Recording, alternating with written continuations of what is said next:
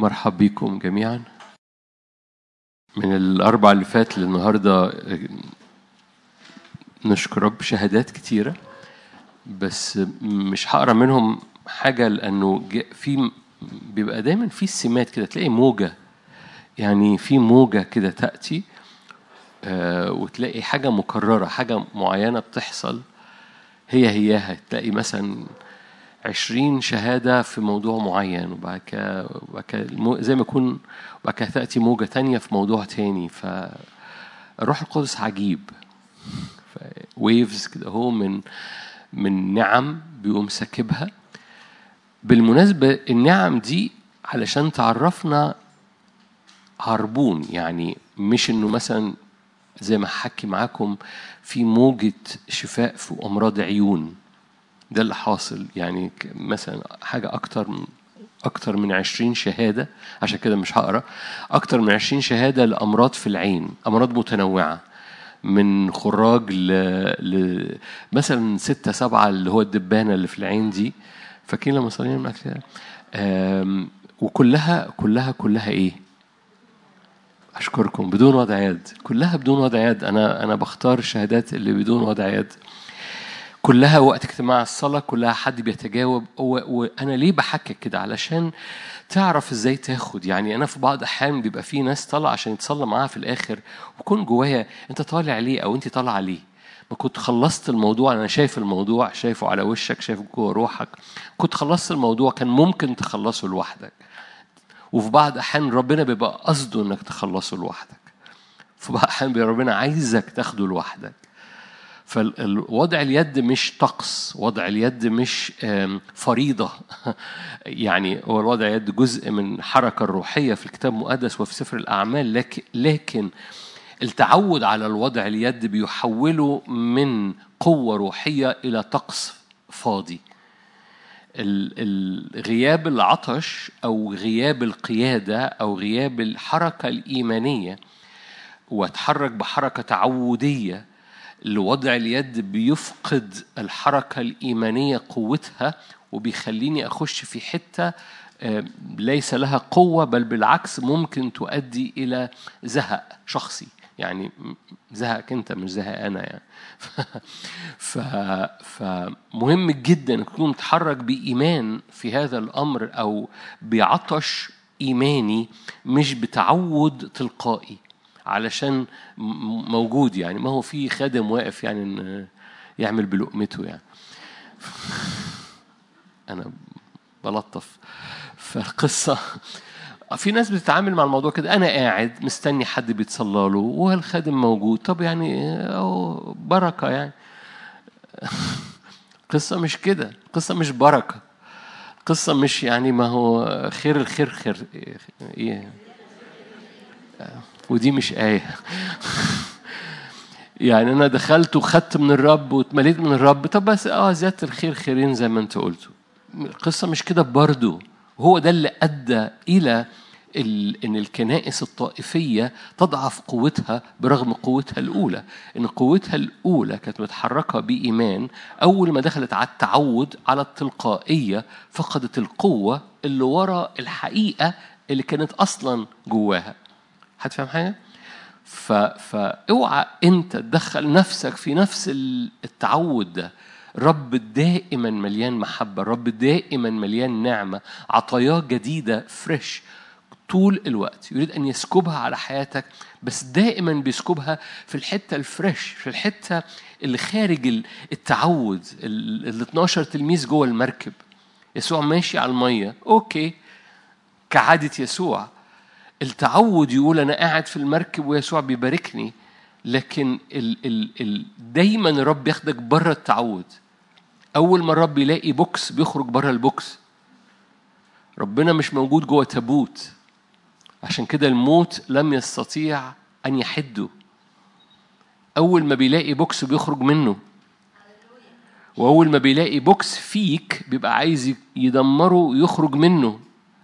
كل box فكري كل box نفسي كل box آه، تاريخ كل box طريقة حياة. دايما الرب يقول لي أنت اتعودت على دي؟ okay تعالى لي بره طب ما إحنا يعني عارفينه أحسن من ما نعرفوش. اللي أنت ما تعرفوش في المسيح بيحمل ليك خير أنت ما تعرفوش. فتعودك على اللي أنت تعرفه بيبقيك في في ال- الرب عمره ما يكون بركة. البركة بتعمل مية مرة الرب دائما نهر. النهر بيحمل إن المية اللي أنت شايفها دلوقتي مش هتشوفها تاني طول الوقت. هقولها مرة تاني احتياطي.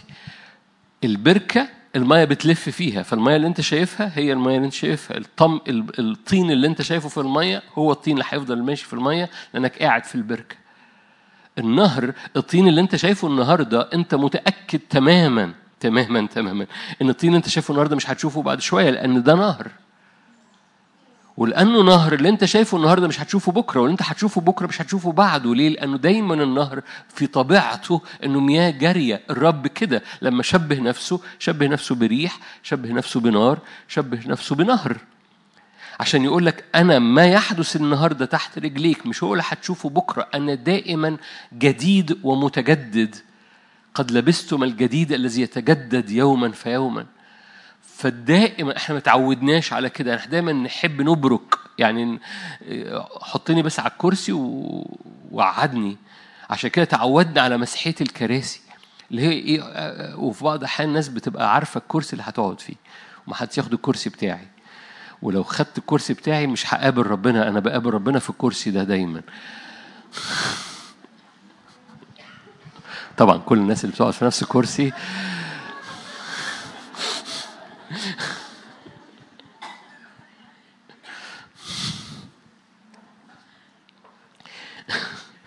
عارفين لعبة الكراسي الموسيقية؟ هتيجي في مرة تلاقي الكرسي اتسحب. ليه؟ لأن دائما الرب عنده أمر جديد لأن الرب دايما بيخرج من ال box دايما. تعودت على ده أنا هغيره لك. ليه؟ لأن دائما بره التعود بتاعك مفاجآت النعمة. فاكرين نعمان السورياني؟ كان جواه صورة معينة كان جواه box معين كان جواه تخيل معين. حاطط نفسه في box. كان متصور آه النبي لما لما هيسمع إن أنا واقف على الباب هيخرج من الباب. ده أنا رئيس الجيش. وجاي له من بعيد وهو النداني لأن هو راح لرئيس ال- الأمة فقال له أنا أنا مين عشان أشفيك؟ فالنبي لما سمع قال له ارسلوه إلي فده جاي بإرسالية يعني جواه توقعات هو النبي اللي دعاه فجواه توقعات معينة. النبي ما خرجش بعت له جحزي قال له روح استحم في في نهر الأردن. فقال غضب. ليه؟ الجسد بيقوم متنرفز لما تخرجه بره التعود.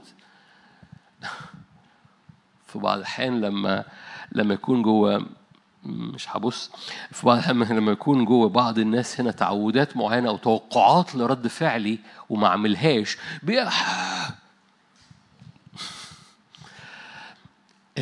الجسد دايما بيبقى عنده رد فعل عجيب جدا لما التوقع بتاعه ما يحصلش.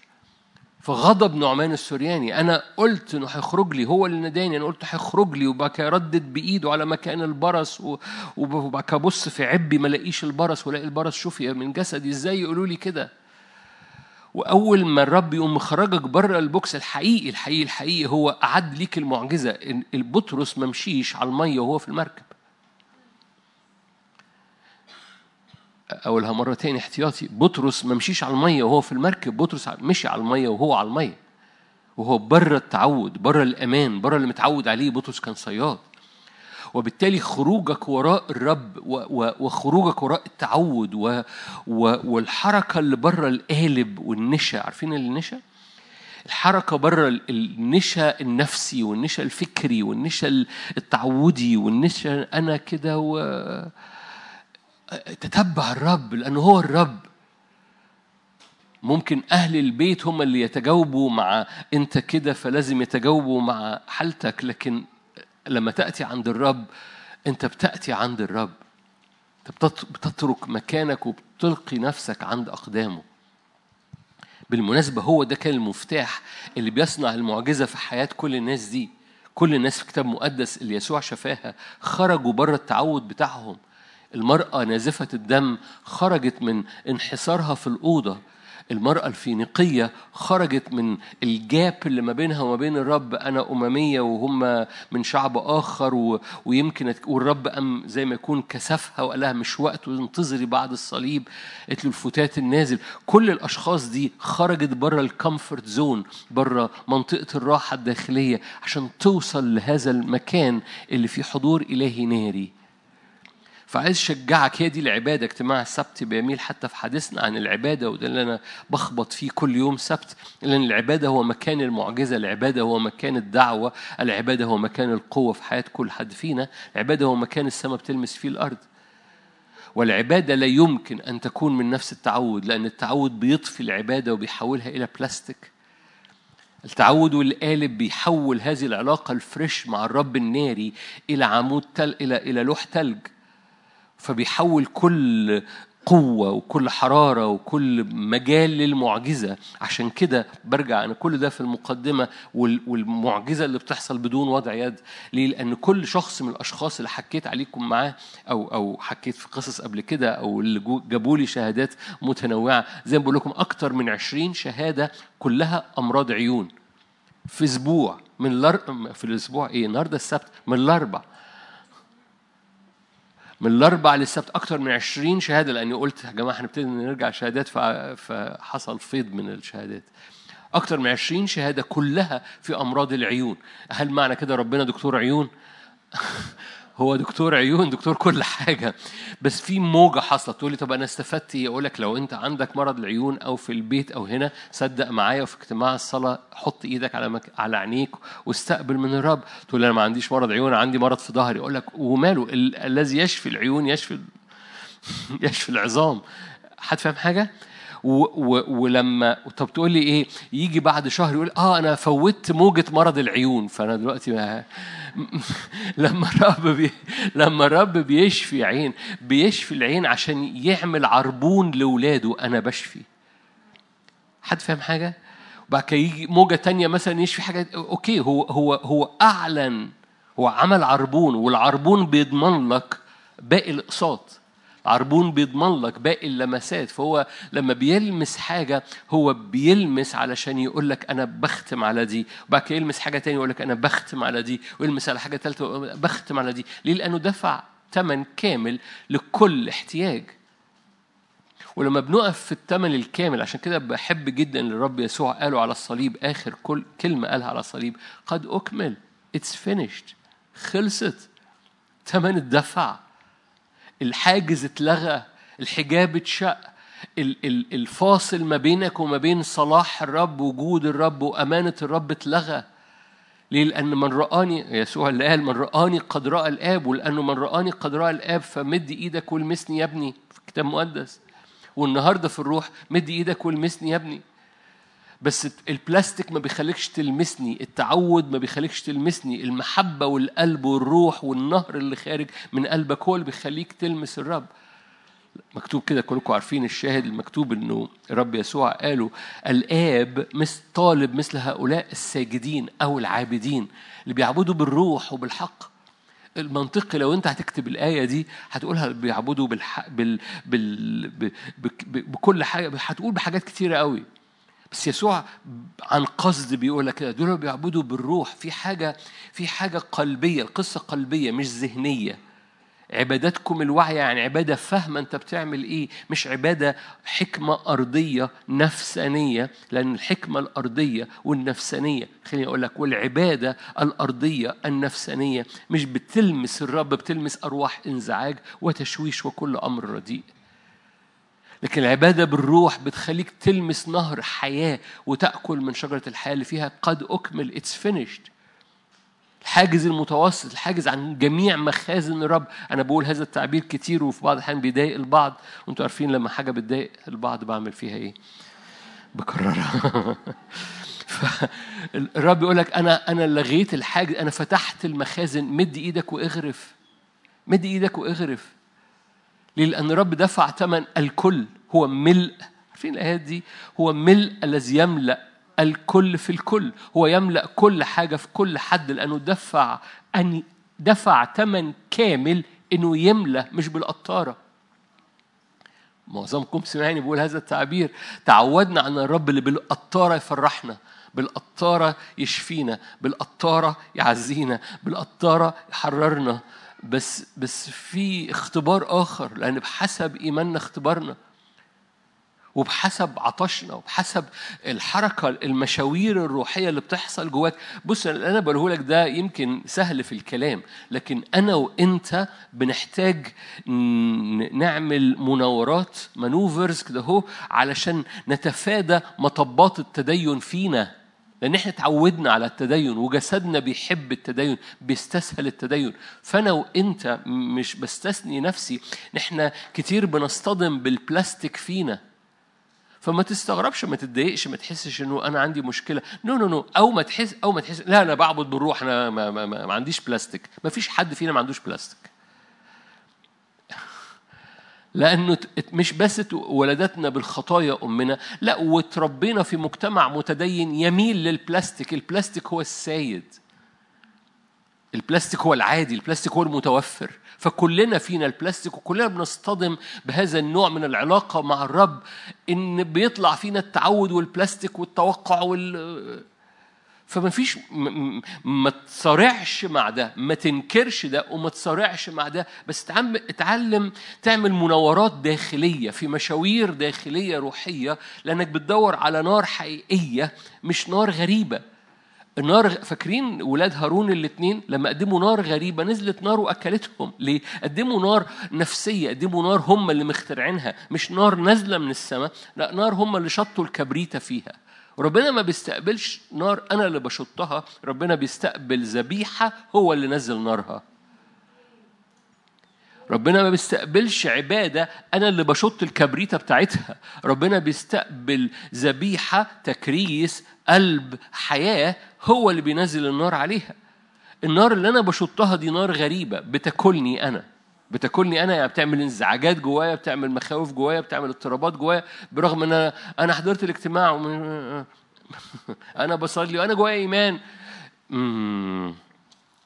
okay.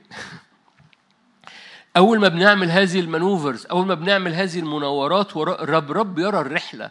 رب يقدر المشاوير اللي أنت بتقضيها جواك أكتر من المشاوير اللي أنت بتعملها براك.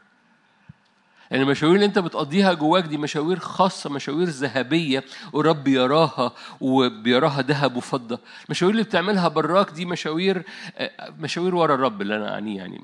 حاجات بتعملها وراء الرب بس بس ظاهرية. ال ال ال يقول لك كده هؤلاء أخذوا أجرتهم. فاكرين الآيات اللي في موعظه على الجبل؟ يقول لك بيصلوا قدام الناس دول أخذوا أجرتهم. أما اللي بيصلي في الخفاء فأبوك الذي يرى في الخفاء يجازيك علانية. يعني بتعمل علانية أجرتك خلصت بتعمل في الخفاء أجرتك محفوظة. مشاوير روحية وراء الرب في الخفاء أجرتك محفوظة. مشاوير خارجية فقط بدون بدون تتبع لنار حقيقية في المخدع. مشاويرك الخارجية دي بتبقى expired بسرعة. تاريخ صلاحيتها بيخلص بسرعة. أنتوا كويسين؟ دي تنبيهات. أنتوا أنا لسه بشتغل في تنبيهات. عشان كده العبادة جميلة. عشان كده العبادة مش مملة. عشان كده العبادة ما بي ما بي العبادة الحقيقية ما بيتزهقش منها لأنها بصوا مش ما بيتزهقش منها بيتخرج منها. أنا أكمل في التنبيهات. يعني يعني العبادة الحقيقية عمرك ما هتزهق منها لكن ممكن ما أقصدش أختي لكن ممكن تخرج في وسطيها. يعني إيه تخرج في وسطيها؟ يعني يعني لأنها بره التعود لأنها بره الأمان الشخصي لأنها محتاج تعمل فيها مناورة فبتحتاج إنك تفضل تتتبع الرب. فجسدك ونفسك يقول آه زهقت آه أفتح يوتيوب. عارفين يوتيوب؟ يعني بيدخلك في النفق. you تخش في ال tube.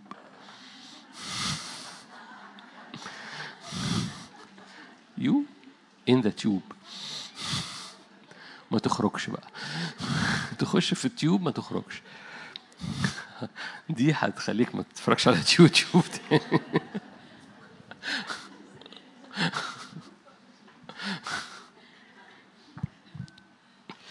واللي بيتفرجوا علينا على اليوتيوب مغفورة لكم.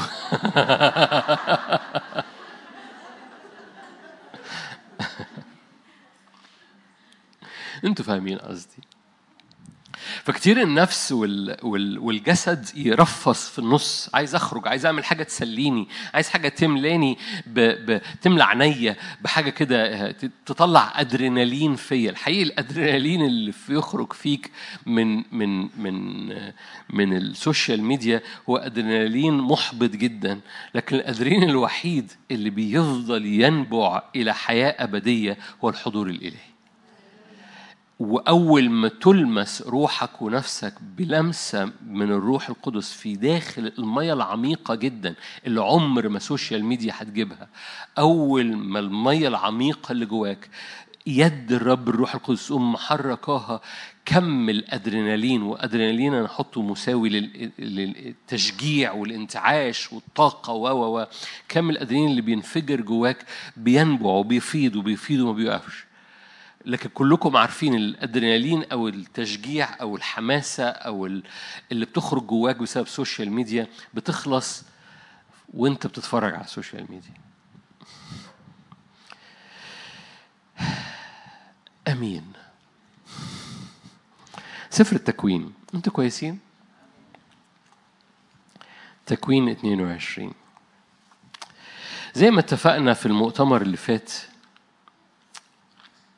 إنه زمن كل حاجة بتتحط في مكانها من خلال تحالفات.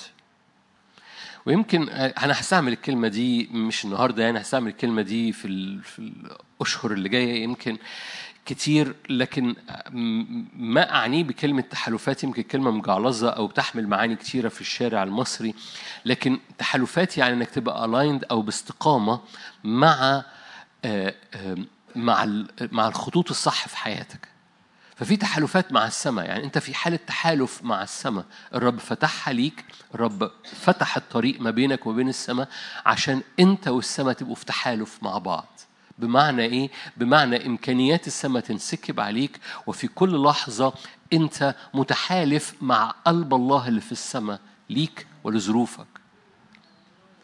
فكين يسوع قال أبي معي في كل حين؟ لأني في كل حين أفعل ما يرضيه أنا في تحالف مع أبويا. نفس القصة بتنطبق علينا في المسيح يسوع. مقاصد الرب إنك تبقى في تحالف مع الابن الذي هو عن يمين الآب لأن فقط في الابن إحنا أبناء. هذا التحالف مهم جدا. بولس الرسول حطه كتير في الكتاب المقدس في رسائل بولس متنطورة بس أكثر أوضح مثال هو قاله في هذا التعبير هو مثال أو كلمة أو تعبير مكرر في رسائل بولس هو في المسيح. نحن في في ده مش حرف جر في ده لوكيشن في ده موقع. نحن في يعني إن أنتوا هنا؟ إن المسيح. نحن في المسيح. في المسيح ده موقع ده تحالف ده اتفاق ده تناغم بيخلينا في المسيح في الرب. أنتوا هنا؟ حضرتك في المسيح في الرب. فبولس الرسول مثلا هديك مثال آخر يقول لك كده أما نحن فلنا فكر. حلو قوي. ده تحالف ده أفكار بتتحالف مع بعض. الفكر اللي جوه المسيح هو الفكر اللي فينا.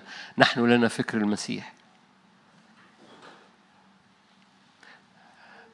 أرجع للتنبيهات ولا إيه؟ أنتوا دخلتوا على الوعظ. أنا تنبيه ده تنبي... النهارده كلها تنبيهات أوكي؟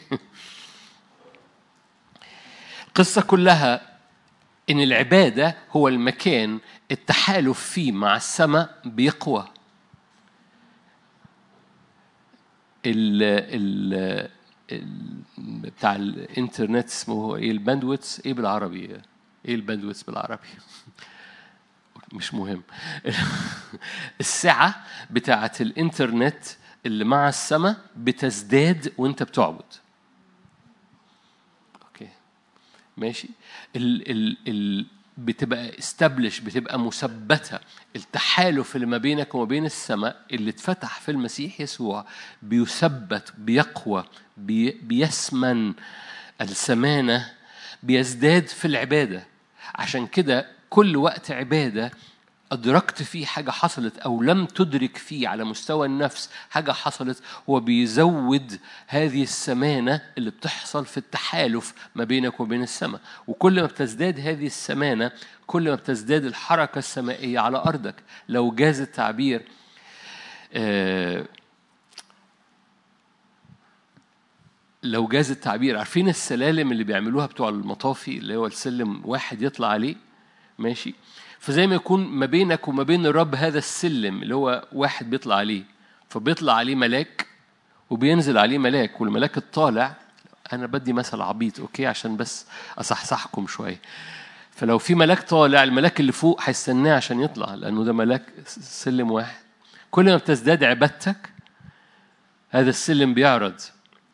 كل ما بتزداد عبادتك هذا السلم بيبقى ليه دربزين فالحركة الصاعدة والنازلة. لو جاز التعبير أنتوا فاهمين قصدي؟ أنا بقول مثل okay؟ الحركة الصاعدة والنازلة على أرضك بتزداد عبادتك بتو بتفتح مجالات لحركة أكثر من الملائكة الصاعدة والنازلة على قلبك اللي بيعبد قدام الرب. فده بيزود التحالف ما بين السماء وأرضك. دي صورة. Okay؟ ما تمسكوهاش عليا. دي صورة. هذه الصورة عشان ترفع إيمانك وتشجعك أن يزداد تزداد العبادة في حياتك. تكوين 22 okay. حدثت بعد هذه الأمور أن الله امتحن إبراهيم فقال له إبراهيم ها فقال إبراهيم ها أنا ذا.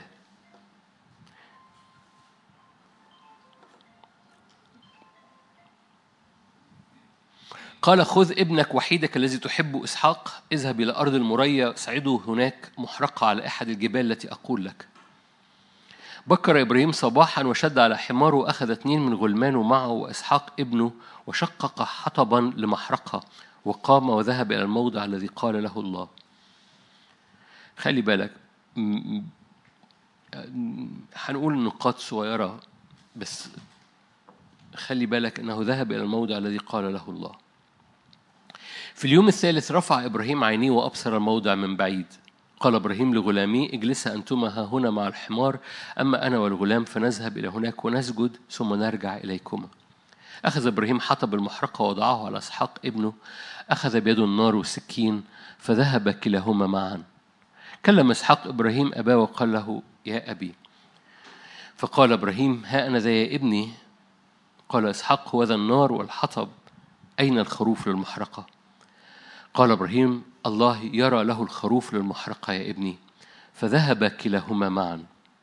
لما أتي الموضع الذي قال له الله خلي بالك مرة تاني نفس التعبير الموضع الذي قال له الله. بنى هناك بنى هناك إبراهيم المذبح ورتب الحطب وربط إسحاق ابنه وضعه على المذبح فوق الحطب. مد إبراهيم يده وأخذ السكين ليذبح. فناداه ملاك الرب من السماء قال إبراهيم إبراهيم. قال ها أنا ذا. قال الملاك لا تمد يدك إلى الغلام ولا تفعل به شيئا لأني الآن علمت أنك خائف الله فلم تمسك ابنك وحيدك عني. رفع إبراهيم عينيه ونظر وإذا كبش وراءه ممسكا في الغابة بقرنيه ذهب إبراهيم وأخذ الكبش وأصعده محرقة عوضا عن ابنه. فدعا إبراهيم اسم ذلك الموضع يهوى يرأى حتى أنه يقال اليوم في جبل الرب يرى. نادى ملاك الرب إبراهيم ثانية من السماء وقال بذاتي أقسمت يقول الرب من أجل أنك فعلت هذا الأمر ولم تمسك ابنك وحيدك. بذاتي أقسمت يقول الرب إني من أجل أنك فعلت هذا الأمر ولم تمسك ابنك وحيدك. أباركك مباركة أكثر نسلك تكثيرا. كنجوم السماء كالرمل الذي على شاطئ البحر. يرث نسلك باب أعدائه يتبارك في نسلك جميع أمم الأرض. من أجل أنك سمعت لقولي. أمين نقف هنا. حبة ملحوظ طبعا كلكم عارفين الشاهد شاهد معروف جدا. بس حبة نقاط صغيرة ظاهرة يعني بس أنا أنهض بالتذكرة بيها ذهنك. أول نقطة مكررة مرتين. إبراهيم كان ممكن يصحى الصبحية ويقدم هذه الذبيحة جنب الخيمة بتاعته. كان ممكن يروح يذبحها في أي مكان. لكن القصة إنه قدم الذبيحة في الموضع الذي قال له الله إنه يعمل يقدم فيه. بمعنى إيه؟ بمعنى مش بتقدم الذبيحة زي ما يستحسن في عينيك بتقدم الذبيحة في المكان الروحي وبالطريقة اللي رب يقبلها منك. بمعنى لما الرب يقول أنا طالب هؤلاء الساجدين بالروح فما ينفعش أقدم ما معلش نعمة نعمة نعمة. يعني لازم أروح لجبل المريا عشان أقدم تذبح في المكان الذي قال له الله. أنتوا هنا؟ ملحوظة. بمعنى إيه؟ بمعنى أنا مش بخش بدماغي أنا بخش زي ما هو قال لي بخش من الباب بخش في المكان الروحي بطلب نار حقيقية بخش بعبد بالروح وبالحق. مش بعبد لأن النهارده ملياش نفس فبعبد بطريقتي النهارده. No أنا بقدم في الروح والحق قدام الآب بتقدم على لعرش النعمة. Okay؟ لا لا مش هنروح لعرش النعمة. أنا هصلي مش شرط إني أشوف عرش النعمة مش شرط إني أتقدم بدم الحمل مش شرط إني أرى الحجاب مشقوق مش شرط إني أخش إلى آبا الآب وأقول له أنا ابني. أنا ما أنا اتعودت على طريقة إن أعبد بيها. نو no. هو ذهب لكي يقدم هذه الذبيحة في الموضع الذي قال له الله. دي أول نقطة صغيرة.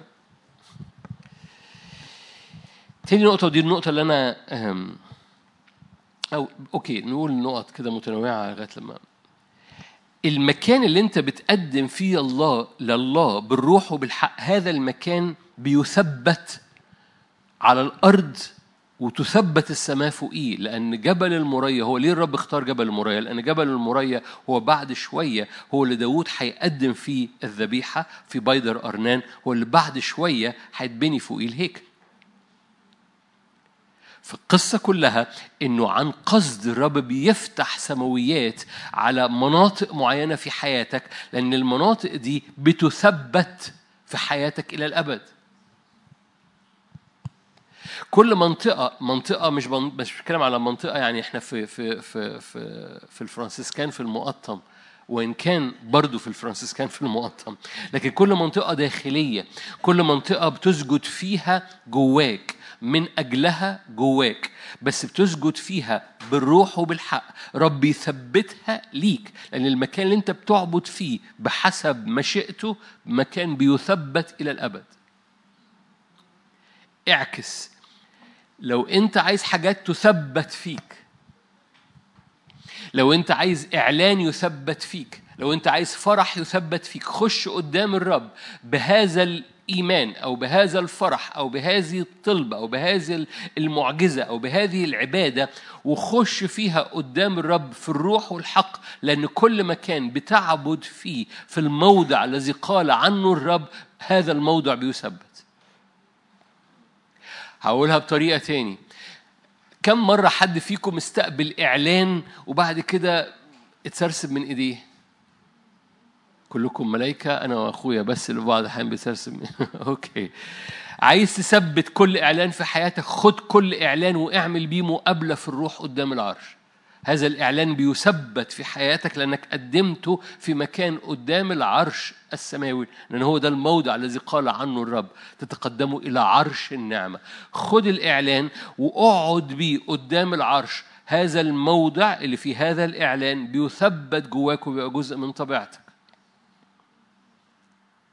مش إنك سمعت إعلان خلاص يبقى حصل. ياما ناس تقول لي ما أنت ما إحنا سمعنا الوعظة بتاعت كذا.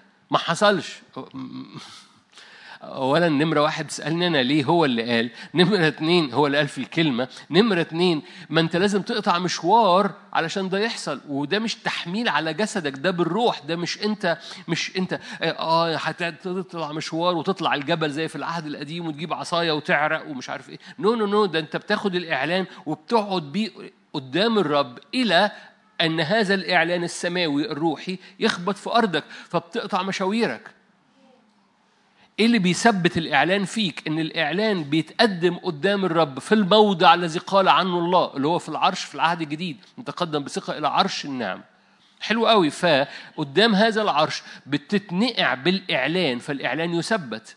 لما قدم إبراهيم في الموضع الذي قال عنه الرب الموضع ده بيثبت. فيأتي داود ويقوم مقدم ذبيحة في نفس الموضع يأتي سليمان ويبني الهيكل في نفس الموضع المكان ده بال- بالمسامير وقرت عليه. قرت عليه. فبيأتي الرب يقوم مثبت السماويات في مناطق انت قطعت فيها المشوار. إيه اللي خلاها مشوار؟ إنك زي ما إبراهيم قطع ثلاث أيام قطع مشوار عشان يوصل للمكان اللي قال الله عنه. هذا المشوار عين الرب بي- بيراك وانت قاطع هذا المشوار عشان الإعلان يثبت في أرضك. النقطة نمرة كمان. ربنا مش محتاج إسحاق. ربنا مش محتاج إسحاق يتقدم. ربنا مش مزنوق في إسحاق. ربنا مش محتاج تقدم له حاجة.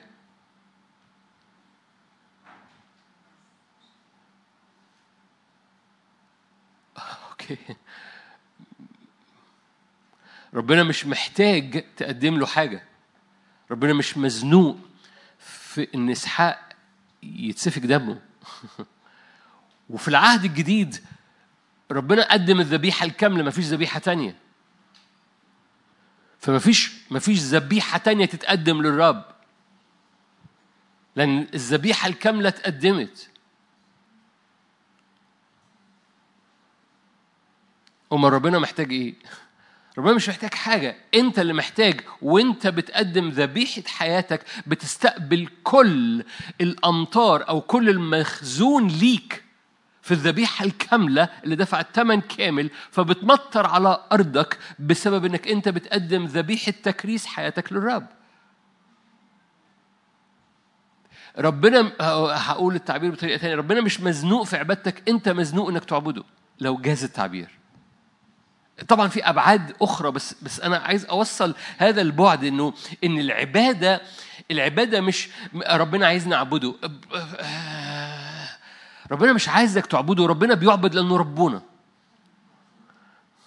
وإنت حياتك بتتظبط وبتبقى aligned وبتبقى في المجال بتاع البركة لما قلبك بيكون في مكان العبادة فحضرتك اللي اللي في عرض العبادة إبراهيم لم يرجع من غير إسحاق رب إبراهيم رجع بإسحاق plus يعني اللي جاي بيه يقدمه للرب رجع بيه plus plus يعني بزيادة هو رجع بالمناسبة العهد اللي قطعه الجمل اللي قالها الرب في تكوين 22 اللي هي قريتها أنا في الآخر بذاتي أقسمت اللي هي في آية 16 بذاتي أقسمت يقول الرب من أجل أنك فعلت هذا الأمر بأجل أنك قدمت هذا النوع من العبادة هو كان بالنسبة للرب أنت قدمت العبادة خلاص. أنا مش محتاج إسحاق. أنا مش عايزك تذبح لي إسحاق. من أجل أنك فعلت هذا الأمر ولم تمسك ابنك وحيدك أباركك مباركه وأكسر نسلك تكسير ده قالوا قبل كده كان نجوم السماء آه بس ما بعد كده ده جديد. فهو مش رجع بإسحاق بس هو رجع بإسحاق زائد ليه حصل ترقية حصل نقلة حصل تقوية حصل سمانة في العهد اللي ما بينه وبين الرب لأنه قدم ذبيحة أعلى أو قدم تكريس أعلى أو طلع من مخزنه وعمل مشوار داخلي قدم فيه الكل أو قدم فيه الحاجة المحبوبة أو قدم فيه الأمان أو ال comfort zone أو قدم فيه ال اللي أنا متعود عليه في يومي. فقدم فيه حاجة شخصية جدا في مشوار شخصي جدا محدش يسمع عنه.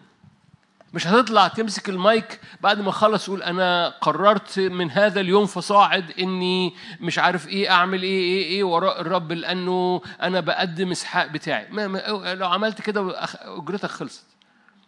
لكن مشوارك بقى الشخصي اللي ما بينك وبين الرب اللي فيه بتقدم. وفي بعض الأحيان ممكن حاجة صغيرة جدا بس غالية. هو عارف هو عارف إنها غالية عندك. فاكرين قاروره الطيب صغيرة جدا ممكن تدور عليها ما تلاقيهاش لأنها في وسط الهدوم. بس لما اتقدمت ملت البيت كله. اللي بيحصل في الخفاء يجازيك الرب فيه إيه؟ علانية. ففي بعض الأحيان مشاويرك مش في بعض الأحيان مشاويرك الشخصية بيراها الرب ونتائجها بتبقى علانية جدا. اللي حصل في هذه القصة إن ربنا مش محتاج إسحاق إبراهيم لما بيتحرك في مشاوير عشان يقدم أغلى ما عنده بيخرج من هذه المشاوير باللي عنده بلس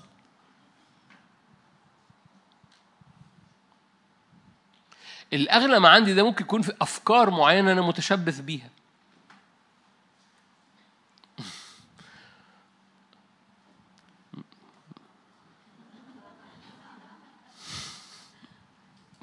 عشان ما اشوفش.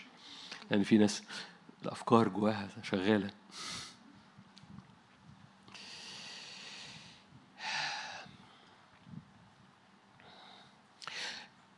ودي آخر نقطة في الحتة دي واتنقل من الشاهد ده يعني. إن ال ال كل فترة بيأتي الرب هو ده ما كانش أول ذبيحة يقدمها إبراهيم. لكن كل فترة رب يقوم شاغل روحك ناكش روحك إنك تقدم حاجة طبيعية موجودة جواك في البيت فكرة متعود عليها رجوعا لكلمة فكرة يعني فكرة متعود عليها حاجة بتعملها في يومك ورب يقول لك بص دي ملهاش قيمة. لا دي ليها قيمة بالنسبة لي آه بس هي ملهاش قيمة لو أنت استهب التكليف اللي على حياتك. طب دي مش خطية مش غلط. بالعكس ده انت ممكن انت انت اللي باركتني بيها. طب ده زي إسحاق إسحاق طبعا ليه قيمة بس أنا بدي مثل علينا إحنا. يعني. ف ف فدي ملهاش قيمة بالمقارنة بالتكليف اللي على حياتك. تيجي تقدمها لي؟ أنا تقدمها لي؟ بص بص افهم أنا عايز أقول إيه. تقدمها لي ده بتعمل مشوار جواك لغاية لما توصل للحتة أنا مقدمها لك. هتشوف حالا هتشوف حالا القصة دي واضحة في إبراهيم في حتة تاني. أول ما توصل للحتة أنا مقدمها لك رب ممكن يرجعك بيها plus أو okay وريني شطارتك. اطلع لي بره المية. اطلع لي بره المركب. فاكرين بطرس؟ أنا همشي وراك. okay تعالى لي ليه أول ما بتمد رجلك هنا المعجزة بتحصل. فرجوعا مرة تاني كل ما يزداد ما تضع على المسبح كل ما تزداد النعمة النازلة على حياتك بسبب العبادة الخارجة خلينا ب... لأن إحنا يمكن ذهنك عمال بيروح بسبب الكلام اللي أنا بقوله إنك بتقدم حاجة زي ما بتقدم إسحاق. خلينا نتكلم على العبادة. كل ما تزداد العبادة اللي خارجة منك على حساب ظروفك كل ما تزداد النعمة اللي نازلة من الرب على ظروفك. أوكي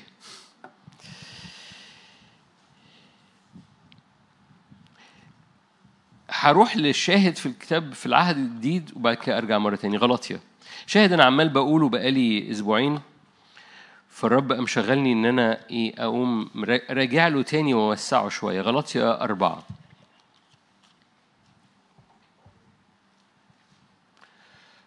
هقول وسعه شوية.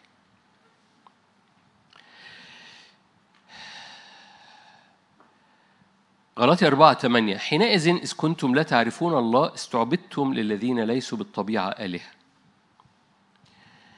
حينئذ ده بولس الرسول بيتكلم الغلاطيين. حينئذ قبل الإيمان إذ كنتم لا تعرفون الله استعبدتم للذين ليسوا بالطبيعة آلهة. أما الآن بقيتم مؤمنين إذا عرفتم الله ويأتي هذا التعبير اللي متحرك جوايا الفترة اللي فاتت دي كلها. بل إذا عرفتم الله بل بالحري إيه؟ عرفتم من الله. بولس الرسول بينقل العلاقة أو بينقل المستوى أو بينقل الإدراك ما بين ناس عارفة ربنا لناس معروفة عند ربنا. وفي فرق ما بين الاثنين زي ما هتشوف بعد دقايق. في فرق ما بين الاثنين بين ناس عارفة ربنا كل الموجودين هنا من يعني معظمهم عارفين الرب. ولو مش عارف الرب ببساطة الرب دفع كل الثمن إنك تعرفه بالكامل في قلبك. تعرفين إن روحك تستقبل أكتر من دماغك؟ عارفين إن ربنا في الطبيعي ما يتفهمش؟ لو أنت فاهم ربنا ده مش ربنا. أنت فاهم نسخة مخففة جدا من ربنا. ربنا ما يتفهمش حقيقي. ربنا بيستقبل في روحك. ربنا بيق... السي سي السعة بتاعت قلبك وروحك أوسع جدا من دماغك. عشان كده ربنا قال يا ابني أعطيني قلبك قبل ما اديني دماغك. لأن قلبك عنده سعة أكتر من السلطانية دي. وأول ما الرب بيملأ قلبك السلطانية بتفهم في الأذهان بتكونوا كاملين. فالبداية بتبتدي في الروح وبالتالي لو أنت مش عارف الرب القصة مش أفكار بدماغك. القصة عشان كده افتح قلبك. غلطي أربعة. إذا عرفتم الله بل بالحري عرفتم من الله. كيف ترجعون أيضا إلى الأركان الضعيفة الفقيرة التي تريدون أن تستعبدوا لها من جديد؟ okay. فببساطة بولس الرسول بيفرق ما بين مستويين. مستوى الناس عارفة الرب ومستوى ناس عرفت من عند الرب. بالمناسبة ما فيش حد استخدم بقوة في كتاب مقدس إلا ما ذكر عنه هذا التعبير إن ربنا عرفه.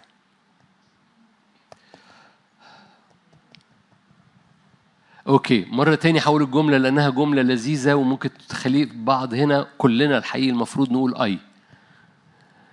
لأن كل الناس اللي ربنا استخدمهم في الكتاب المقدس ذكر عنهم هذا التعبير أن ربنا عارفهم. مش هم عارفينه. أوكي. في فرق زي ما هوريك بعد دقايق. أقول لكم الفرق في آية معظمكم عارفها في متى في موعظة على الجبل متى سبعة لما جم الناس قالوا له إيه؟ باسمك أخرجنا شياطين باسمك شفينا أمراض. قال لهم إيه؟ لا أعرفكم. واو. دول كانوا عارفينه وباسمه عملوا حاجات بس قال لهم أنا مش عرفتكمش.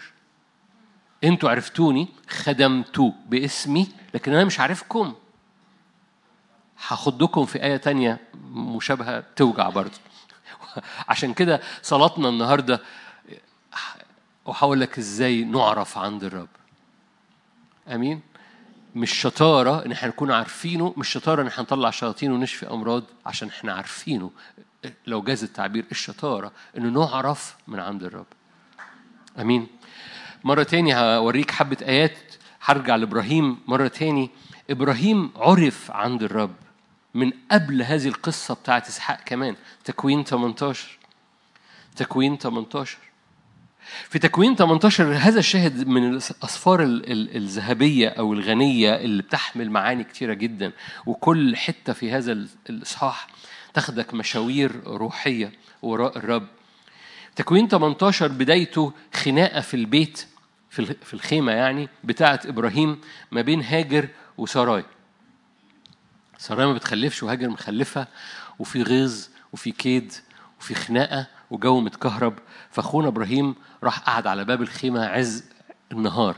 في الشمس ده مش مكان تقعد فيه بره الخيمة تقعد جوه الخيمة عشان في هواء أم إبراهيم اكتشف إنه يبقى في الشمس في عز النهار أحسن ما يبقى في الخيمة وسط الخناقة.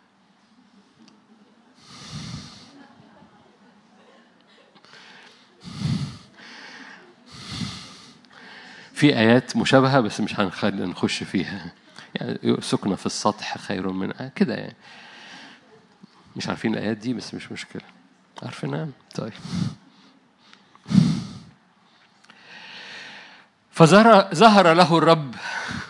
جاء الرب ده الموقف اللي جاء ليه الرب في. كثلاثة رجال فاكرين اللي هم الملاكين راحوا سدوم وعمورة والرب واستضافوا إبرام وميز إن ده في حضور إلهي وقام عمل وليمة ليهم و... وقال له سارة لماذا ضحكت سارة؟ كل ده اللي حصل في تكوين 18 ماشي وسارة أنكرت ومثل هذا الزمان يكون لها ابن وبعد كده قام الرب وقف وقال كيف لا أخبر إبراهيم باللي أنا فاعله؟ تكوين 18 آية 16 قام الرجال من هناك وتطلعوا نحو سدوم ويتختم هذا الإصحاح بإبرام واقف قدام الرب بيتشفع من أجل سدوم وعمور. آية 16 قام الرجال من هناك وطلعوا نحو سدوم وكان إبراهيم ماشيا معهم ليشيعهم. قال الرب هل أخفي عن إبراهيم ما أنا فاعله؟ آية 18 إبراهيم يكون أمة كبيرة وقوية ويتبارك به جميع أمم الأرض لأني عرفته لكي يوصي بنيه وبيته من بعده. أن يحفظوا طريق الرب ليعملوا برا وعدلا لكي يأتي الرب لإبراهيم بما تكلم به. okay. حبة آيات في آية 19 دي اللي قدام عينيك. إبراهيم ما عندوش عيال. إبراهيم ما عندوش إسحاق. okay؟ والرب بيتكلم عن إسحاق.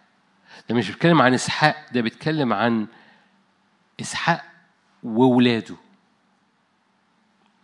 إبراهيم في مكان مليان خزي. ليه؟ لأن اللي جابه اللي هو إسماعيل جابه بدون إيمان.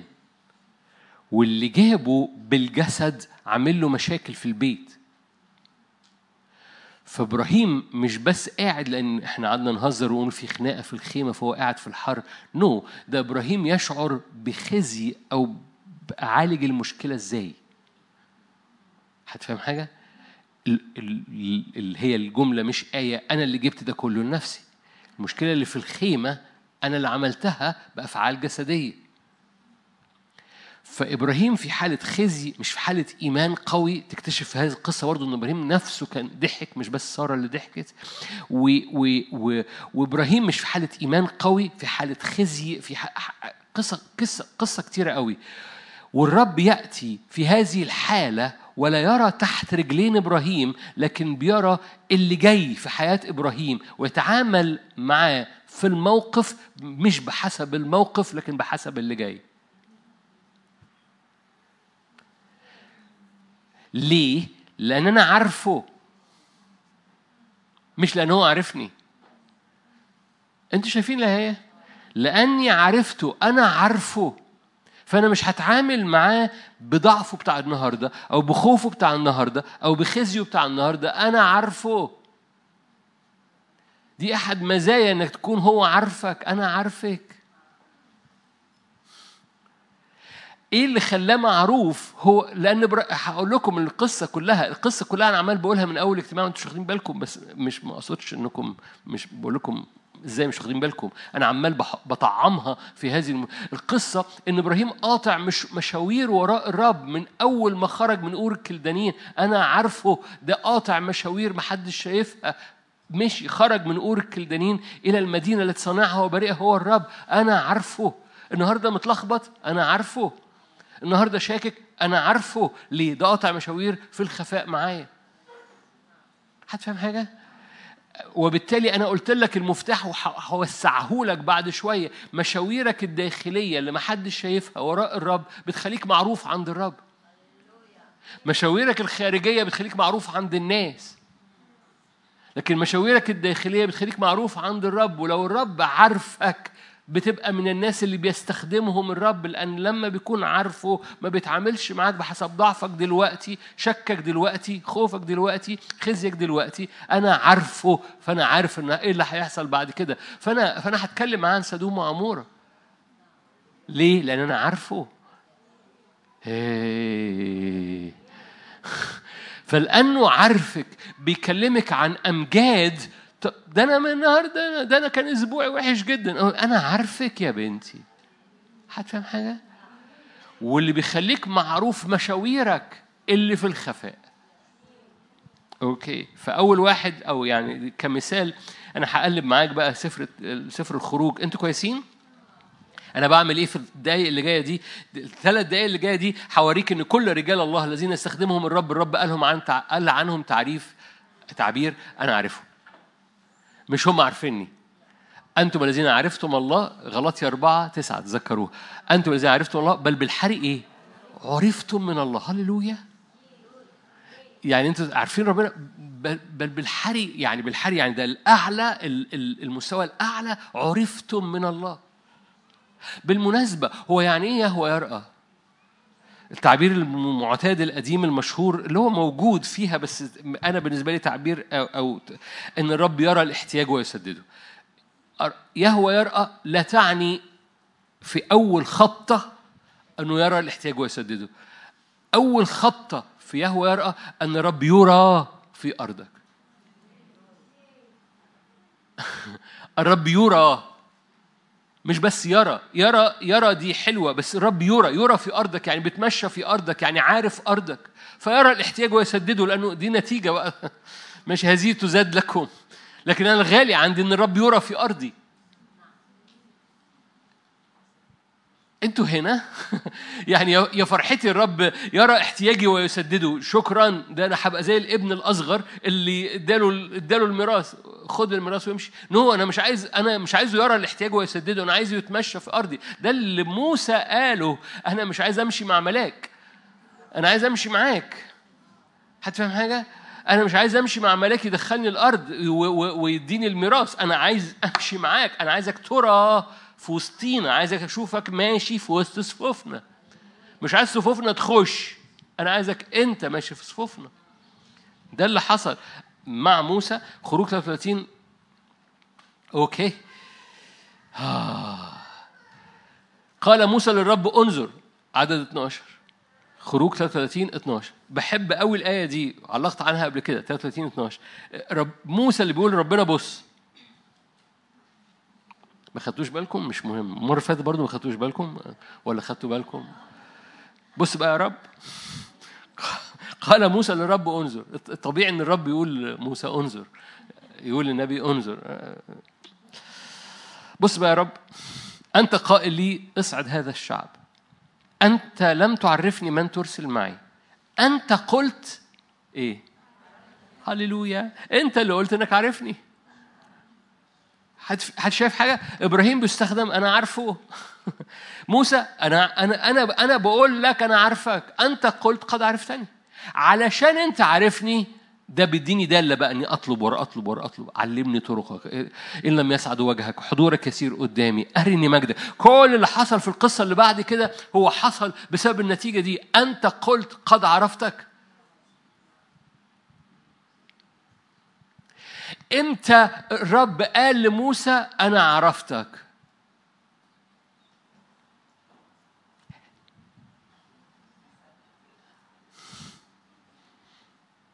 مش مكتوب. واضح إنها كان قصة شخصية ما بين موسى والرب.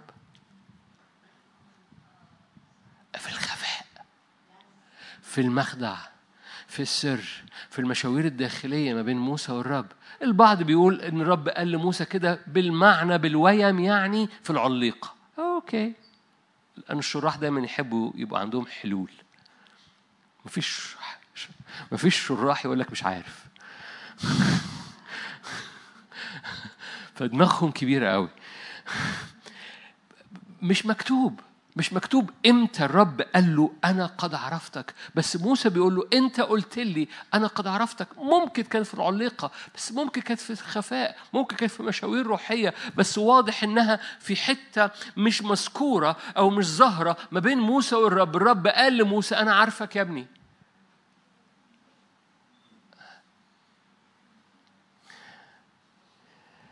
أنا عايز أفتح شهيتك انه إنه مش علشان مش علشان في الاجتماع ومش عشان في تأثيرات من الوعظة لكن ان إن تفتح شهيتك إنك تعطش ان الرب يقوم مكلمك في الخفاء يقول لك أنا عارفك.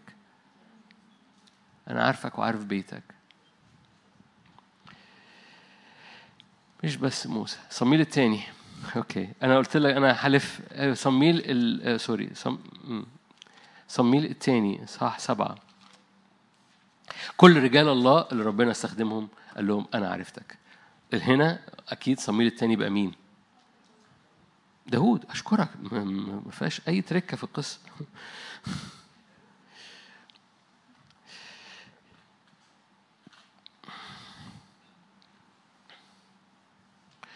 آية 20 بماذا يعود داود يكلمك؟ همشي بسرعة. بماذا داود بماذا يعود داود يكلمك؟ وأنت قد عرفت عبدك يا سيد الرب.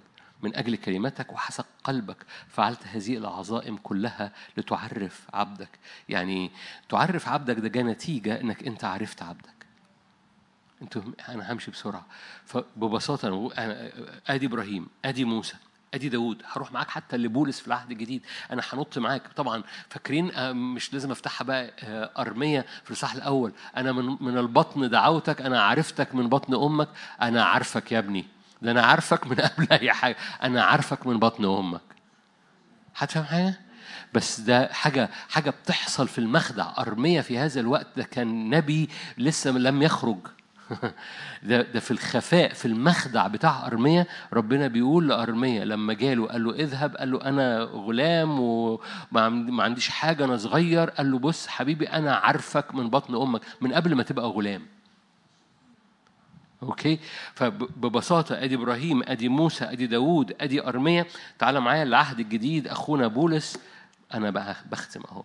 أنا آسف أنا قلت بختم. حد بعت لي قال لي ما تقولش بختم وبعد كده ما تختمش لأن ده مش صدق. فأنا بعتذر. دي حقيقة دي حقيقة دي حقيقة دي حقيقة دي حقيقة دي حقيقة. وأنا احترمت حاضر مش هقول.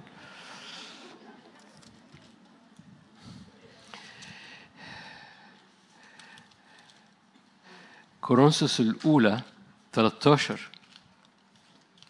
كورنثوس الأولى 13 هللويا الآن ننظر في مرآة بولس الرسول. خلي بالك ده أنا جايب لك من العهد الجديد فالقصة بقى. مش عرفت من الله دي قصص في العهد القديم. غلطيا هو اللي قال. عرفتم المسيح بل عرفتم من المسيح. فدي قصة في العهد الجديد أيضا. فإبراهيم موسى داوود أرميا كلها أمثلة. دي أشخاص يستخدمهم الرب لأن هو قد عرفتك. قد عرفتك.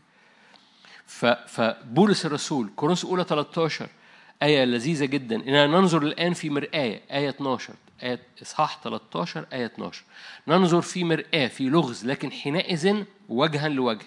الآن أعرف بعض المعرفة. حينئذ سأعرف حلو قوي وتأتي الجملة. سأعرف كما إيه. عرفت. هللويا. فبولس بيقول أنا عرفت من الله. واستمر بتنقل في الإدراك الشخصي لغاية لما أتواجد فأعرف زي ما هو عرفني are you here أنا لو منك أقول يا رب أنا عايز أكون معروف عندك. طبعا محتاج اذكرك مش محتاج اذكرك بقى لما أولاد سكاوى حاولوا يطلعوا شياطين. قالوا أنا عارف أنا عارف يسوع وأنا عارف بولس. فبولس معروف في عالم الروح مش بس عند الرب. فمعروف عند الرب عرفت عند الرب ومعروف عند أرواح الشر. Are you here؟ okay ف ف إيه اللي بقى بيخلينا معروفين؟ هنا هنا المفتاح. هتقول طب okay حلو قوي نصليها صلوة. أقول لك آه بس عارف عارف بقى اللي بيخليك معروف عند الرب؟ مشاوير العبادة. ولما تبص في كتاب مقدس تكتشف إنه كل اللي أنا قلت لك عليهم دول وهبص على آيتين صغيرة وحاول أختم. إنه إنه القصة مجمعها مجمعها كله في مشاوير من العبادة والحب. مشاوير الخفاء من العبادة والحب اللي في الغرفة اللي ادخل إلى مخدعك ومشاوير تتبعك ومش بس في الغرفة الداخلية مشاوير تتبعك في مطبات النفس وفي مناورات البلاستيك بتاعنا ومناورات ال... أنا بحب دي ومش عايز أسيب الشفقة على النفس دي وجوايا الحتة دي. فازاي أناور هذه المشاوير وراء الرب اللي في الخفاء اللي محدش شايفها؟ مش خدمة عظيمة و no no no دي دي مشاوير داخلية بقدم فيها إسحاقات قلبي. هذه المشاوير هنا بيتعرف عليا. أنا عارفه وماشي وراه بس في هذه المشاوير بيتعرف عليا. أنا عارفك أنا عارفك. قد عرفته. ده ده ده إبراهيم قاعد مليان خزي. أنا اللي جبت ده كله لنفسي ورب يقول أنا عارفه. أنا عارفه. عشان عشان كده مش بتعامل معاه بحسب هو حاسس إيه وقاعد في عز النهار بره الخيمة. أنا أنا عرفت أنه يوصي بنيه وبيته. عشان كده كيف أخفي عن إبراهيم ما أنا فعله؟ أقف قدامي يا ابني قدام سدوم وعمور. إيه ده, ده, ده أنا ده أنا ما عنديش ابن أجيبه بالروح. وعايزني أتشفع من أجل سدوم وعمورة؟ ده أنا متكعور في موضوع في البيت. وعايزني أقف وأرفع إيدي من أجل العراق. حد فاهم حاجة؟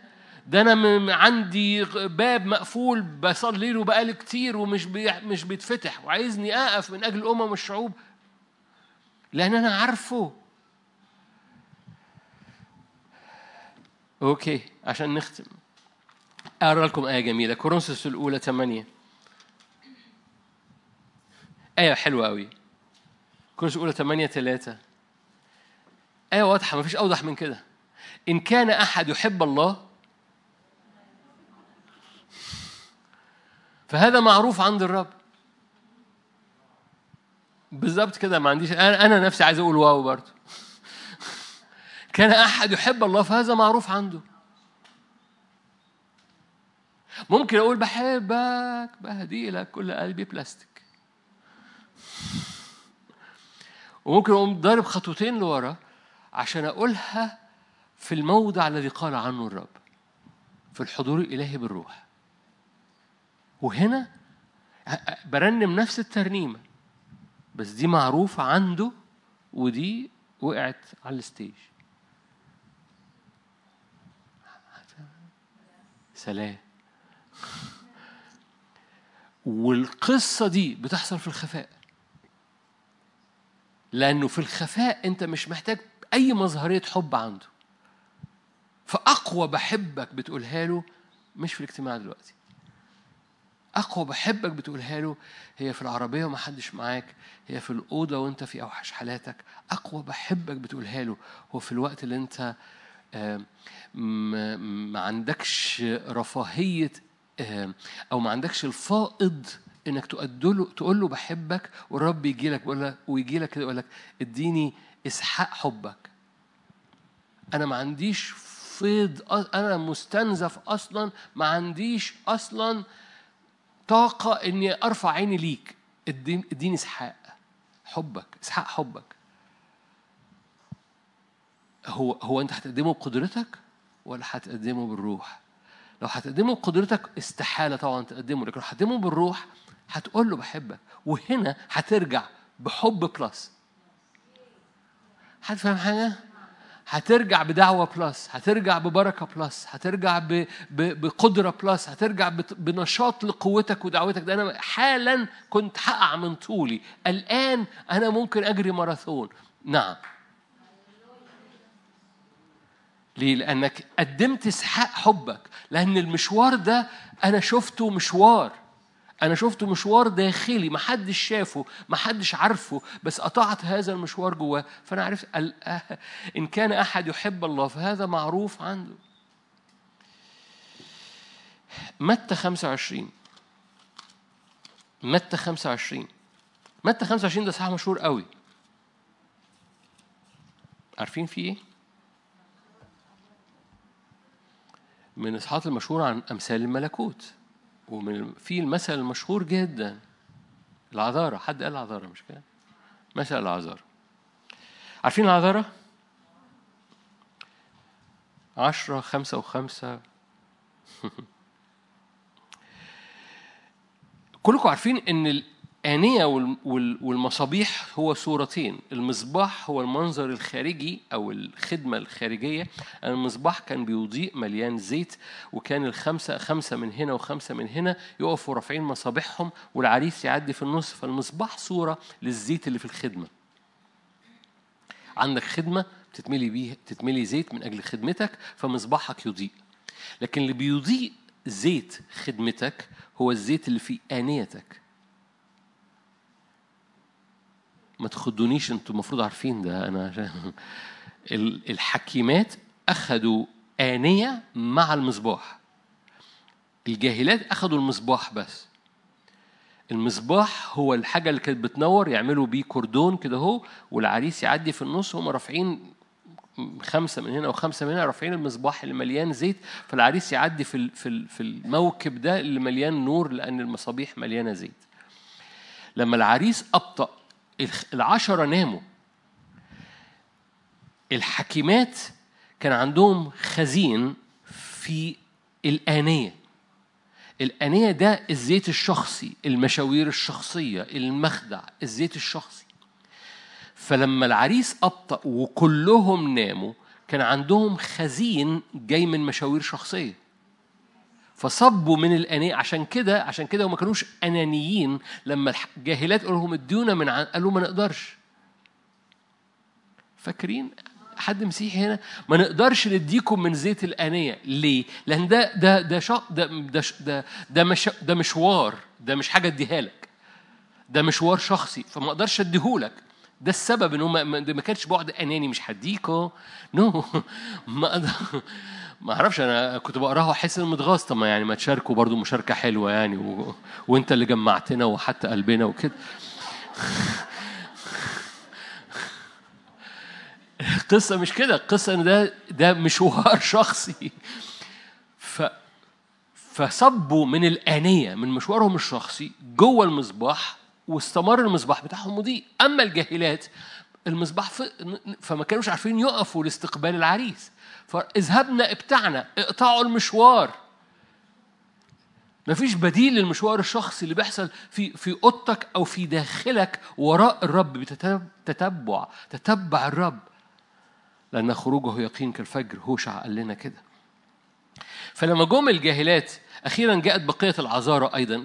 عجبني متى هنا أو الرب لأن هو اللي قال المثل ما قالش الجاهلات هنا. أخيرا جاءت بقية العذارى قائلات يا سيد يا سيد افتح لنا. أجاب وقال الحق أقول لكم إني ما أعرفكمش. دول دول عذارى ورا الرب مستنيينه. يعني دول عارفين العريس دول مستنيين العريس.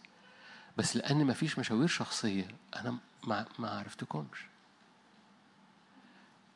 فيها أي برضو. زي بالظبط اللي قالوا أخرجنا شياطين شفينا أمراض باسمك. ما أعرفكمش دول إحنا العذارى اللي استنينا العريس لكن ما فيش مشاوير شخصية. ويأتي التعبير البايخ ده. ما أعرفكمش بصوا ما اعرفكم الاحسن الاحسن البعض يتصور إن دول يعني يعني كده يعني ممكن أفقد الخلاص. القصة هنا ملهاش دعوة بالارتداد وفقدان الخلاص. القصة هنا ليها دعوة بفقدان المسير في ملء القصد والعلاقة والشركة وإنه يبقى ماشي في أرضك وأنت شايفه وأنت وأنت شايفاه. وده معروض لكل حد فينا. أوكي. آخر نقطة اللي أنا ابتديت بيها في غلطي أربعة. ودي نقطة صغيرة. غلطي أربعة. الآية اللي إحنا قريناها وبقول لكم هي دي المف... يعني الفت... عمال بقولها بقالي فترة و... ف انشغلت في روحي إن أنا أوسع المعنى النهارده. غلطي أربعة. أما الآن غلطي أربعة تسعة. أما الآن إذا عرفتم الله بل بالحري عرفتم من الله. ويأتي الجزء ده. كيف ترجعون أيضا إلى الأركان الضعيفة الفقيرة تريدون أن تستعبدوا لها من جديد؟ حلو قوي بمعنى إيه؟ بمعنى إن بيأتي تشتيت بأركان ضعيفة أو أركان تسحب الحياة منك وتاخدك من المشاوير اللي ربنا بيتعرف عليك فيها. ولو أنت صادق وأنا صادق كلنا بيحصل علينا هذا الهجوم. هذا الهجوم في غلطية كنيسة في العهد الجديد مليانة بروح القدس. فما ما تتخضش. إيه إيه الهجوم؟ هجوم للتشتيت إنك ما تقطعش هذه المشاوير. في ثلاثة بيهزوا راسهم بكل حماس فهز راسي معاهم. اي اجري معاكم. أخطر حاجة في هذا الزمن على حياتك إنك تتشتت من مشاويرك وراء الرب. مش عايز أدي مواعيد بس زي ما يكون زي مش هقول عشان زي ما يكون في أشهر مهمة جدا إنك ما تسمحش للتشتيت إنه يشتتك إنك تقطع مشاوير وراء الرب عشان تعرف أرضك وتتثبت أرضك. زي ما يكون زي ما زي ما يكون زي ما يكون زي ما يكون. الرب يقول لإبراهيم قدم لي إسحاق. وبعد كده إبراهيم يصحى الصبحية. آه لازم أقرأ الأخبار. وبعد ما أقرأ الأخبار آه عندنا مشكلة في البيت. لازم يجيبوا أنبوبة الغاز. وبعد ما يجيبوا أنبوبة الغاز لازم آه نكلم آه مش عارف مين علشان يصلح السخان. وبعد كده بقول اي كلام. ماشي؟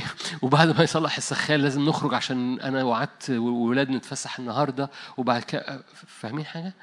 ماشي؟ فيحصل إني أخش في الروتين اليومي وأتشتت عن المشوار اللي هقدم فيه إسحاق. أخطر عدو بيحصل في هذا الزمن هو هجوم بتشتيتات بمواضيع بأركان ضعيفة. ما هيش خطايا. مواضيع ضعيفة. بأركان ضعيفة. بتعمل استعبادات صغيرة جوانا بتشتتنا عن المشاوير اللي بتخلينا معروفين عنده. كلنا بنتواجه بده فما تست... ما فيش حد هنا مستثنى okay؟ يعني لو أنت مستثني نفسك م... ألف مبروك. خد سيلفي لنفسك وعلق الصورة في البيت.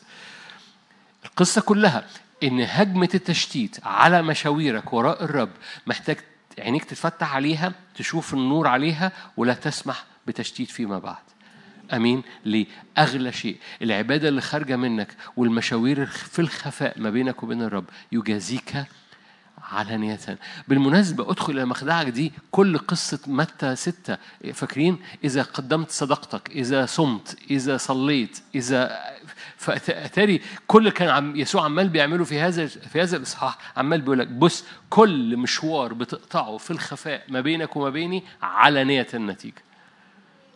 كل مشوار ما حدش شايفه بس أنا بقطع هذا المشوار على حساب الأنا على حساب الأنا. كل مشوار بقطعه عشان أقدم عبادة وراء الرب عبادة غالية وراء الرب. يجازيك الرب في علانية أمين.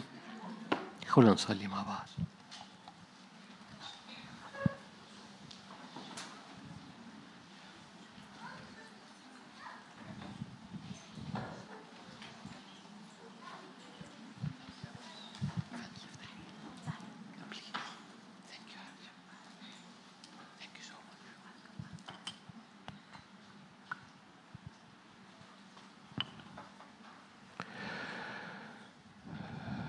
نسجد في المكان الذي طلبت مننا أن نسجد فيه إلى الموضع الذي قال عنه الله.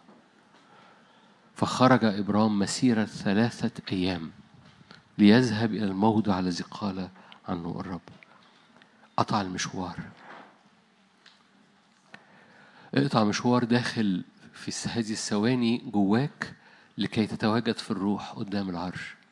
اقطع هذا المشوار عشان الرب يثبت يثبت المكان جواك يثبت التكريس جواك ويقول لك أنا عارفك وعارف المكان ده.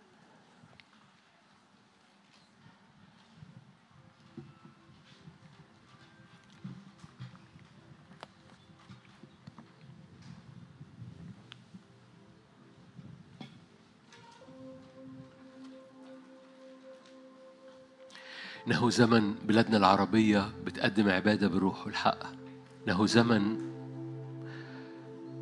سلالم كثيرة مرفوعة من قلوب كثيرة من بيوت كثيرة من مشاوير كثيرة خارجة من بلادنا العربية إلى عرش النعمة. إنه زمن ملائكة صاعدة ونازلة على السلم. إنه زمن حركة كثيفة ما بين السماء وأراضينا العربية. إنه زمن سكيب من رداء الرب وصوت الرب اللي بيقول أنا عارفك أنا عارفك أنا عارف أرضك.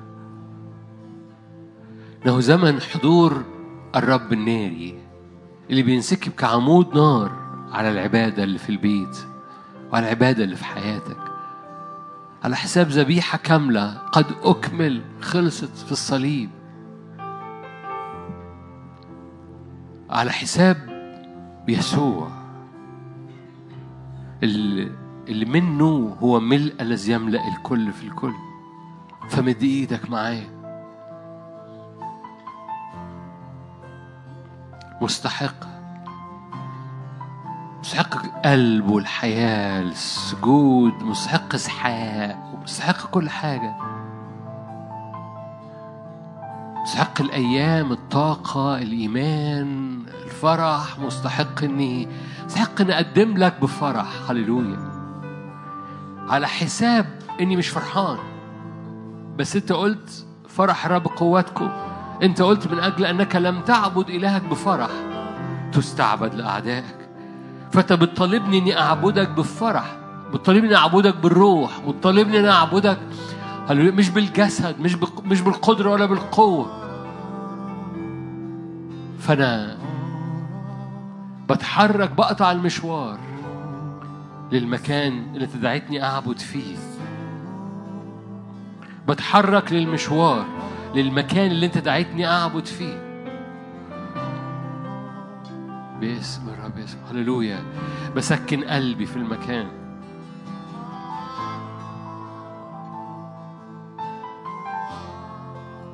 هناك نعمة نازلة هناك زيت نازل هناك نار نازلة. فتعالوا ندي وقت كده للنار ندي وقت كده للسكيب ندي وقت كده للبنة. تسكن في هذا المكان تسكن. أسكن. بين منكبيك أبيت.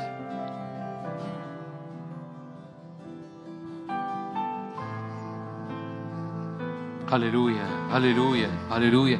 لنعرف فلنتتبع الرب. لنعرف فلنتتبع الرب. هللويا. لأن خروجه يقين كالفجر. في اليوم الثالث يقيمنا. لنتتبع الرب لأنه هللويا. في تتبعنا بيعرفنا. في تتبعنا بيعرف إيدينا المرفوعة. في تتبع قلوبنا وراه. هللويا. بيعلم على بيسمي السمة على الجباه الرجال الذين يتتبعون الرب الذين يئنون. من أجل استعلان الملكوت على الأرض فيضع السمة على جباه حضرتك وجباه حضرتك ويعلم على أيديك المرفوعة. يضع السمة هللويا. آه أنا عارف الجبهة دي. آه أنا عارف الإيد دي. أنا عارف المشاوير اللي اتقطعت دي. أنا عارف الموت اللي حصل والخزي اللي حصل والتكريس اللي حصل والفشل اللي حصل. أنا عارف المشاوير دي لأني عرفته هو وبنيه وبيته أنه يوصي بنيه وبيته أن يتبعوا الرب بالكامل. هللويا.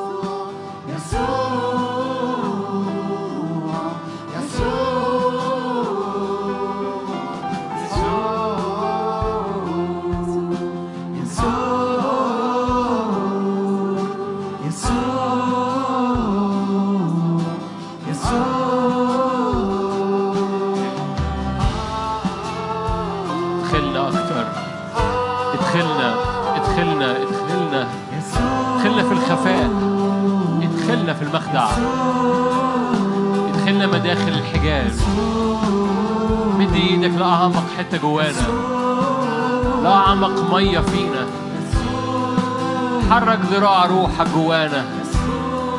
في المكان اللي ما يوصلوش أفكار لا تدوسوا أرجل الناس. إلمس بصوابعك أعمق حتة فينا. في المكان اللي ما بتدسوش الأفكار ولا الانشغالات. في المكان الرايق اللي مفهوش ما تقدرش توصل ليه. أي أمور خارجية. ارفع إيدك معايا. قول له ها أنا ذا يا سيد. مش عايزك تلمسني من بره مش عايزك تلمس حاجات خارجية. عايزك تلمس أعمق مية فيا. عايزك تلمس القاع جوايا عايزك تلمس القاع اللي في الخفاء. عايزك تلمس القاع اللي محدش شايفه ولا حد هيشوفه. عايزك تلمس القاع اللي جوايا عايزك تلمس المية فيه تبقى رايقة. كل طين كل زغل كل تشتيت كل دوشة كل عكارة. لا عكارة. خلينا نقف في المكان ده شوية. خلينا نقعد في المكان ده شوية. خلينا نستقبل في المكان ده صوابع الرب اللي بتلمس أعمق حتة في أعماق نفسيتنا. تبرق تلغي العكارة. لا عكارة في المكان ده. أطلب قوة الرب الروح اللي فيها أقوى جدا. من كل لطشة إبليس من كل انزعاج لإبليس من كل تشتيتات الأفكار والأحلام. أطلب الحتة دي تتثبت جواك. أطلب الحتة دي لأن الحتة دي اللي هي جبل مريا اللي فيها يرى الرب. الرب يعرف يتمشى في أرضك لأن الرب يرى أرضك. فيبقى فيها داوود يبقى فيها سليمان ويبقى فيها الهيكل. قول له إلمس أعمق حتة في المية أعمق قاعة جوايا أعمق حتة في بشريتي في إنسانيتي. واصنع فيها معجزة ولو أنت واقف واقف من أبناء واقف من أجل ولادك وبناتك اطلب ده من أجل بناتك وولادك. إن المية العميقة قوي جواهم تبقى رايقة والعكارة تروح والسواد يهرب. استقبل المعجزة عن ولادك استقبل المعجزة عن بيتك استقبل المعجزة عن ظروفك. وقف بنفسك وببيتك وبولادك قول يا رب انت انت اعرف بيتنا تمشى في بيتنا. يهوى يرأى يعني يرى في بيتنا يتمشى في بيتنا. بقدم لك بيتنا ارجع من هذا الاجتماع. بيتنا بلس بيتنا وعليه زيادة. بيتنا وعليه وعليه راحة. بيتنا وعليه نعمة. بيتنا وعليه حضور. بيتنا وعليه مجد.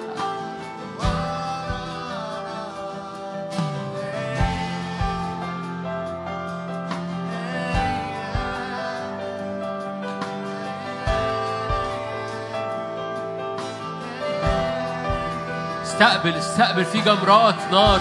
تخلي المية رايقة جواك.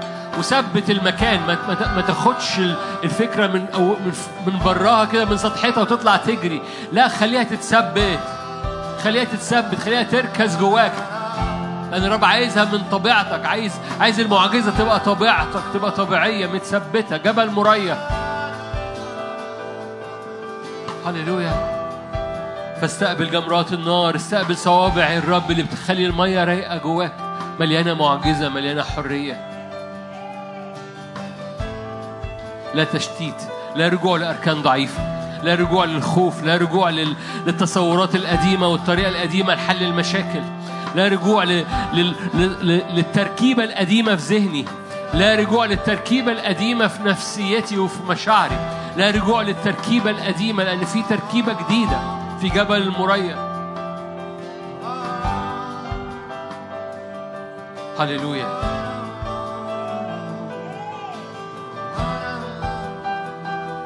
هللويا. في تركيبة جديدة. في تركيبة. قول له ركب التركيبة الجديدة جوايا. صلي الصلوات العجيبة دي. قول له ركب التركيبة الجديدة جوايا. ركب جوايا طريقة قلبك وأفكارك وتكريس وركب جوايا معرفتك ركب جوايا إنك أنت عارفني. اتمشى في أرضي. قد عرفته. سأعرف كما عرفت. أنتم الذين عرفتم بل بالحري عرفتم من الله. الذي يحب الله معروف عنده. هللويا. الذي يحب الله معروف عند الرب.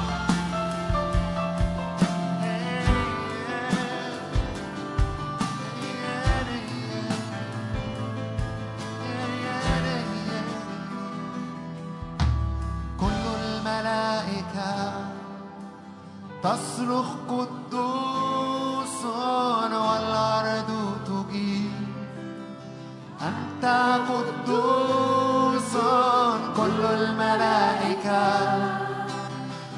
تصرخ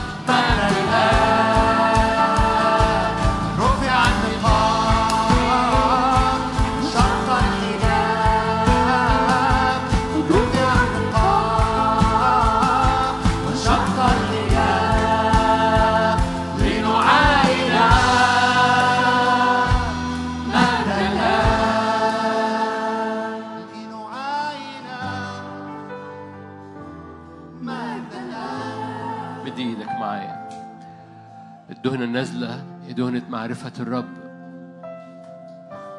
أسكب دهن النعمة والتضرعات. في ايدي روح الله في قلوبنا بعبادة نارية في هذه الأزمنة. مكتوب كده في القريبين مني أتقدس. أمام أعين جميع الشعب أتمجد. في الخفاء أتقدس.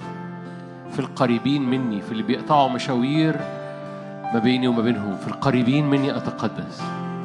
أمام أعين جميع الشعب أتمجد. كل مشاوير شخصية بتتحول إلى مجد أمام أعين جميع الناس. في اسم الرب يسوع. هللويا. اسكب نيران على قلوبنا. زي ما قلت لك العبادة مش أنت اللي بتشط النار. أنت بتقدم الذبيحة النار بتنزل من فوق. فأنت بتخرج إيه دلوقتي؟ إيه الذبيحة اللي أنت مقدمها دلوقتي؟ كل ذبيحة بتقدمها على قد الذبيحة النار.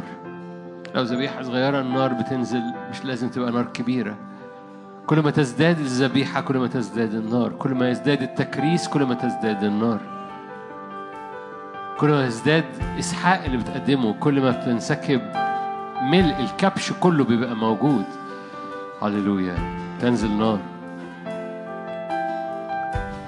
مجدك. نار مجدك. نار حضورك. هللويا. أحب سيدي لا أخرج حرا. يقول العبد يقول العبد لا أخرج حرا. يقول العبد أحب سيدي وأحب بيت سيدي. أحب حضور سيدي. لن أتشتت لن أسمح بتشتيتات. لن أسمح بأي تشتيت.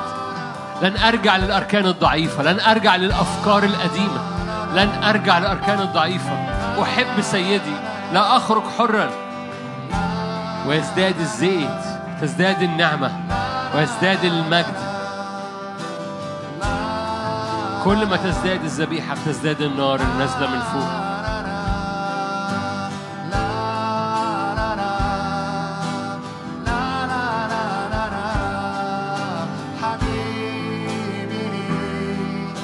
أنا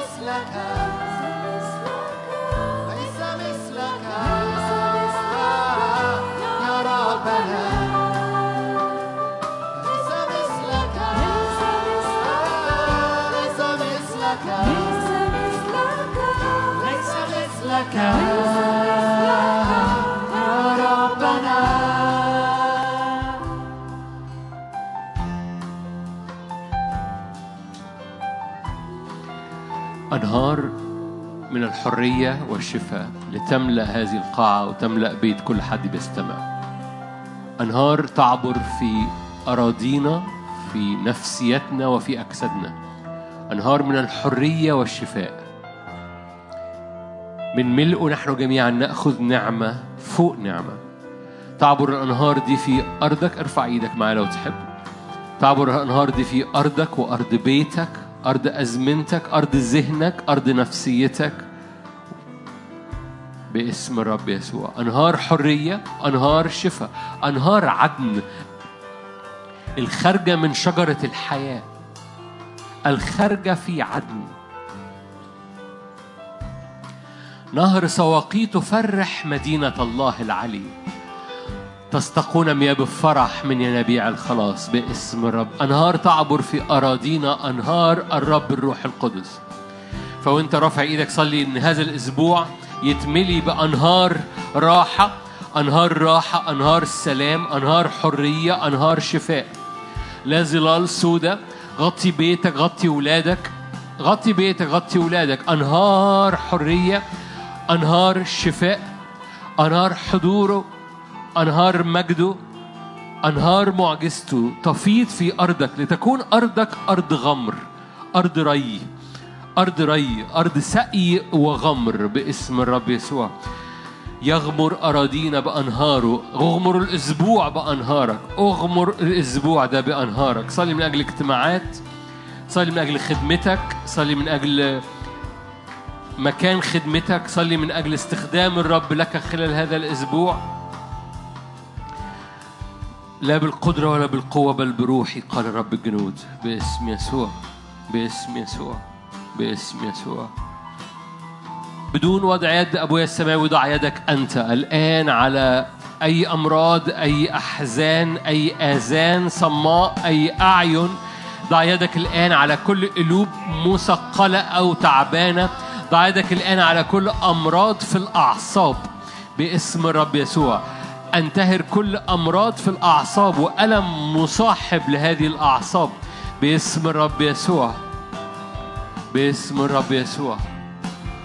في نهاية الاجتماع أرفع إيدك من أجل البلد. باسم يسوع. ثبت دعوتك لبلدنا. ثبت مقصدك على بلادنا يا رب إحنا واقفين لكي تكون هناك قاعدة لكرسي ملكك في هذه الأرض. فرفين إيدينا من أجل قاعدة قوة قاعدة نعمة قاعدة افتداء للأرض. من آثار ومن آلام ومن صراخ السنين. يا رب قاعدة الكر... الكنيسة قاعدة كرسيك على الأرض. فليكون حضورك بقوة ليكون حكمتك بقوة وليكون إعلانك بقوة وليكون مجدك بقوة. فيرى الأمم يا رب ليكون بوابة للقوة. تنسكب على بلادنا لأن قاعدة كرسيك في الكنيسة. املى بمجدك يا رب وليعرف أمام الكل أن الرب حاضر أن الرب في وسطنا باسم الرب يسوع. هللويا. أبو السماء بصلي من أجل كل المنطقة بتاعتنا كل المنطقة العربية. بصلي من أجل كل البلاد المحيطة بينا باسم الرب. كل البلاد الموجودة في أشعية 19 من السودان للعراق باسم الرب يسوع. غطاء غطاء غطاء مجدك وغطاء حضورك. تحالفات السماء لتلمس الملوك والرؤساء. ضع يا رب رؤسائنا في القصد الإلهي في النعمة الإلهية في الحكمة الإلهية في سكيب الروح القدس. ضع يدك على الرؤساء والملوك في المنطقة. من أجل مقاصدك من أجل بركتك من أجل سلام من أجل حكمة من أجل نعمة من أجل قوة في اسم الرب يسوع.